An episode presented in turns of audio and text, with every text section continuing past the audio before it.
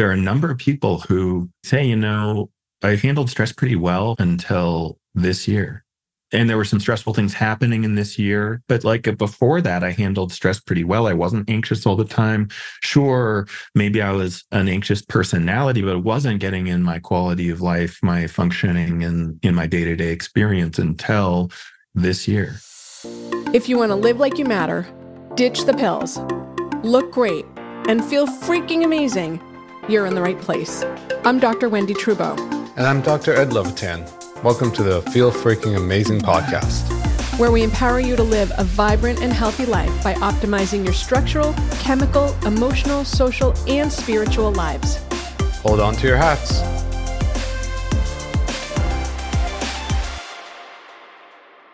Welcome to another episode of the Feel Freaking Amazing podcast. Look who's here with us today, Ed Levitan, and we're delighted to be introducing and interviewing Dr. Miles Nichols. He is a functional medicine doctor who specializes in Lyme, mold, gut, thyroid, autoimmune disease. He's authored two books and founded the Medicine with Heart Functional Medicine Clinic in Colorado, as well as the Medicine with Heart Institute, which trains other providers and doctors in functional medicine. So, Miles, welcome. We're so happy to have you here today.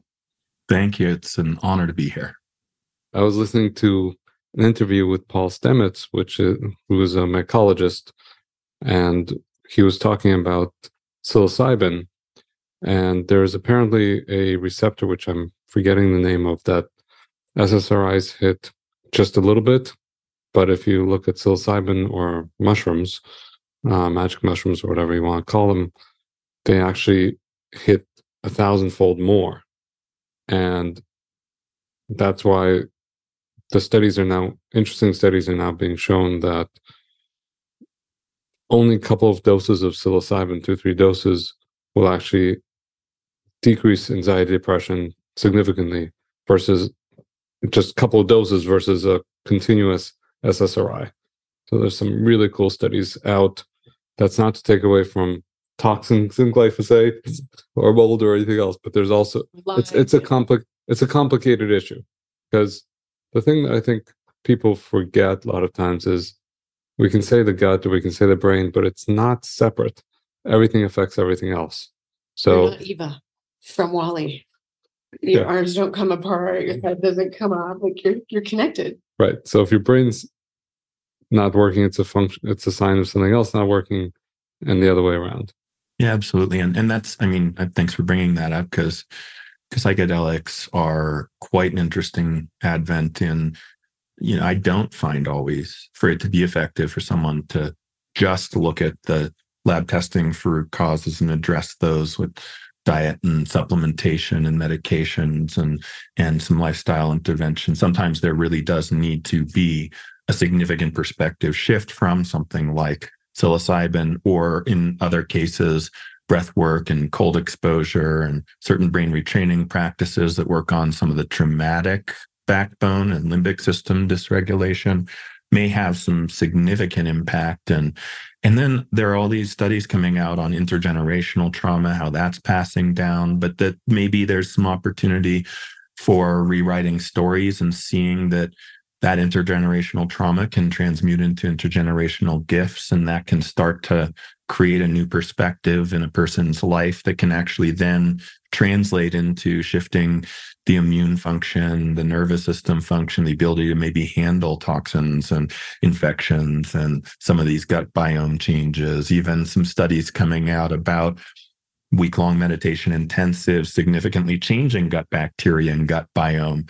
And so it starts to become very interesting very quickly when you look at things like psychedelics, meditation intensives, brain retraining practices. Uh, we see breath practices being able to to to significantly calm an anxiety response very quickly. The right breath practice and panic attacks can be calmed very quickly. So there are some very interesting ways in which there can be modulation of the physiology that can sometimes have permanent shifts in the case of psilocybin, one, two sessions, potentially having a shift that lasts you know, over a year, maybe longer, that uh, similar MDMA studies on PTSD, treatment resistant PTSD, showing very strong, strong impact The study just came out. It was like 71%. It's ridiculous. 71% what? Uh, positive effect of a shift, a significant impact in the scores of PTSD scores. I mean, So a y- 71% what drug? improvement Yeah, in PTSD scores Like, with what one drugs? episode of psilocybin? I'm not sure what the no, it's MDMA.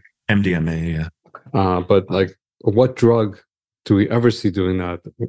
Like, if there were drugs that did that, everybody would be all over it. You can't patent it, can you? Can't patent it. No. MDMA is not a natural compound, but I, it's not patentable because it's off. It, it's off. Sort of.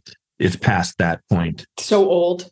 Yeah, so it's hard to profit off of. So that's why the nonprofit MAPS is a public beneficiary company that's basically donor funded to get this phase three trial to get this through phase three trials, which is pretty incredible. It's one of the only instances in which a uh, a, a donor funded nonprofits pushed a drug through phase three successfully and they're still i mean it's still wrapping phase three up right now but but the the second result that just came out a few days ago actually uh confirmatory um result in their phase three trial showing significant benefit and very good safety profile Okay. And of the people who have mental health symptoms, when you look at your practice, what percentage of them start to improve?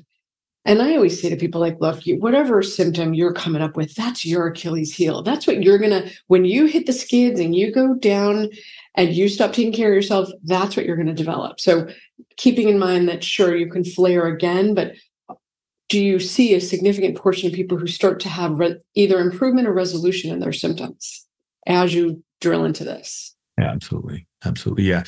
Yeah. Some people just say that, you know, and, and a lot of people, it's it when I dig into it with people and really in the case history, talk to people often, there are a number of people who they say, you know, uh, I w- I handled stress pretty well for until, you know, this year.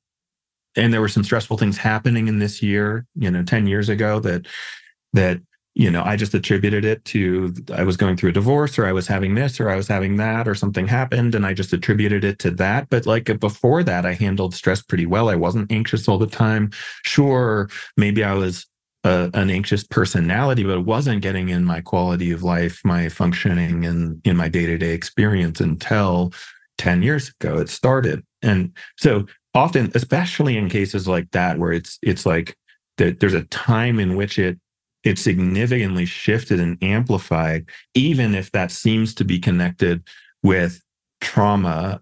Sometimes there's really a significant connection with also infection, toxin, gut dysfunction, and and and sometimes the nervous system gets put chronically into another state that that also utilizing some of the mind body interventions, the breath work, the brain retraining, meditation, maybe psychedelics, that there can be this shift where people can notice and and, and find significant differences where they feel like they're back to before that that I'll call it an amplification of uh, of dysregulated nervous system function occurred, and people feel like, oh wow, now my nervous system's more like what I'm used to, what I was used to in in most of my life, where of course, yes, situations get bad and it's stressful and there's a little bit of difficulty sleeping or handling certain things. But for the most part, day to day, it isn't that big of a, an issue. And I find that a lot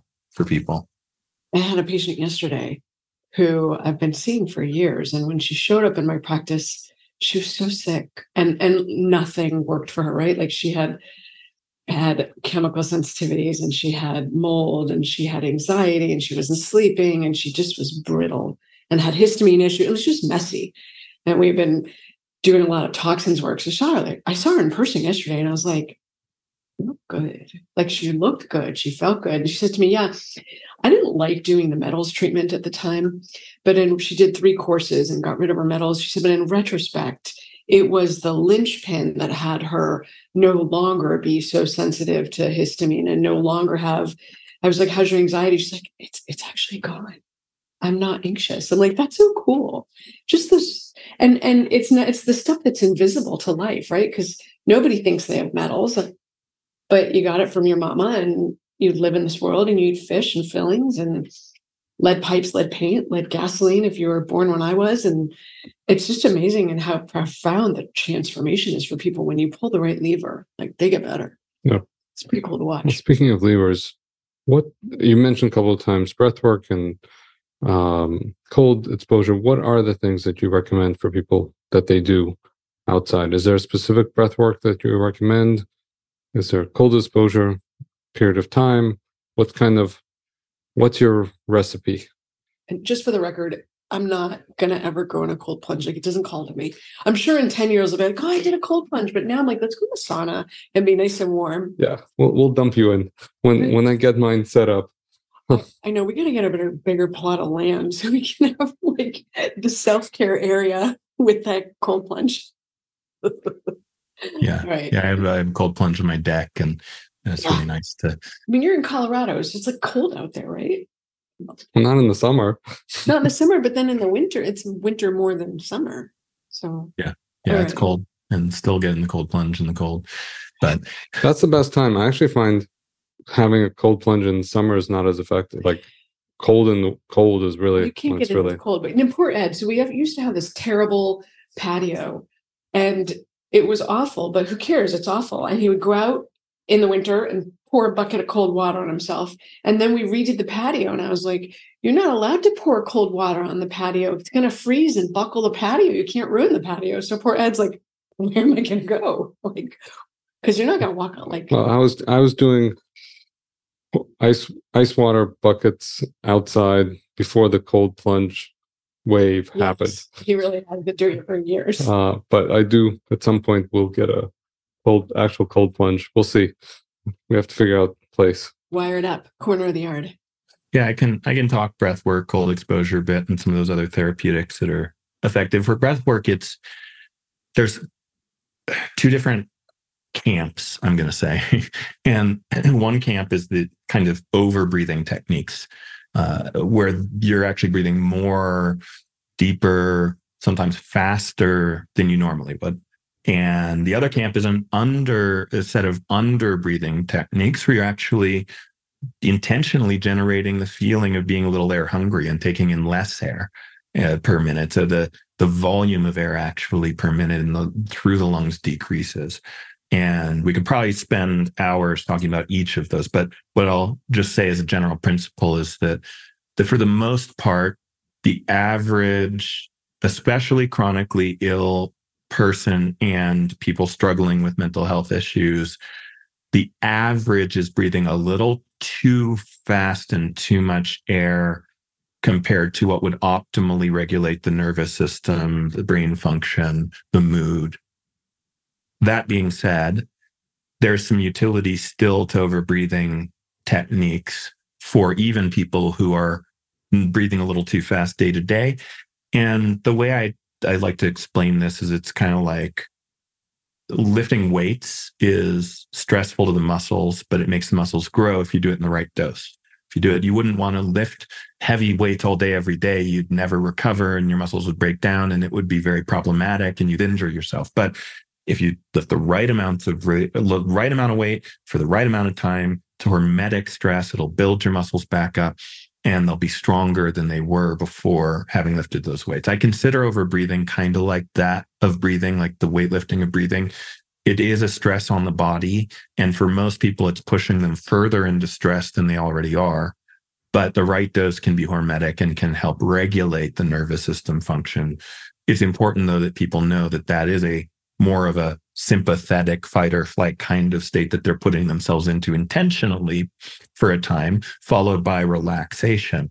So when we look at a, a very effective and well researched breath, breath practice like Wim Hof breathing, for example, Wim Hof breathing practice, which has been studied to reduce and almost eliminate the symptoms of endotoxemia when they inject dead E. coli directly into the bloodstream. People, because E. coli is a gram negative bacteria, it has lipopolysaccharide or LPS in its cell wall. You inject that into the bloodstream. It's just like a person who has leaky gut who's getting a flood of of bacteria in the bloodstream getting LPS elevations. And we even have lab tests to look at LPS antibodies and we'll look at LPS in the blood sometimes to measure leaky gut intestinal permeability. It's sort of like you're directly putting it in the vein. So no matter the gut status, you're just getting directly LPS in the vein. The Wim Hof breathing was shown to practically eliminate the symptoms that people experience. They get headaches, nauseous, feel weird, get uh, a lot of pains, and and and they feel miserable for a few hours usually. But with this breathing, they didn't. And also the inflammatory elevations that occurred due to that endotoxemia were cut basically in half in the endotoxin study for the breathing group. It was doing the breathing. And so cut cut inflammation in half and reduce the symptom of endotoxemia. That sounds really, really good for the perspective of a lot of people who are struggling with maybe gut issues and endotoxemia or chronic infections and the byproduct of the toxin from that. It might help a lot for people. The challenge with that kind of breathing is that is that it is a hormetic stress. So someone who's really depleted, really weak, they or really anxious might push their anxiety further, might go into a panic because you look at panicky breathing, it's fasted. It's this kind of a fast breathing. It's like Lamaze breathing, actually. Yeah. And Wim Hof breathing, it's a little different than that. It's like fully in, natural out, so it's not the same, but it's it's close enough that some people get triggered well, into anxiety. Yeah, but but I'm going to actually tailor that a little bit because I think the majority of people that start out with breath work aren't you are only breathing from the top. And until you learn to move your belly and your belly muscles uh, are able to move and you're able to move your diaphragm down, any kind of breathing is going to be tough and you do want to go my recommend my general idea is to first teach people belly breathing and then you can do the over under you can do a lot of things but i do think when if people are trying Wim Hof and are just breathing into the chest which is i think the beginners what they do that's when you get into trouble. So uh, making sure breathing right into your belly is going to make is going to make the huge difference. Like a baby breathes. Mm-hmm. Yeah, yeah.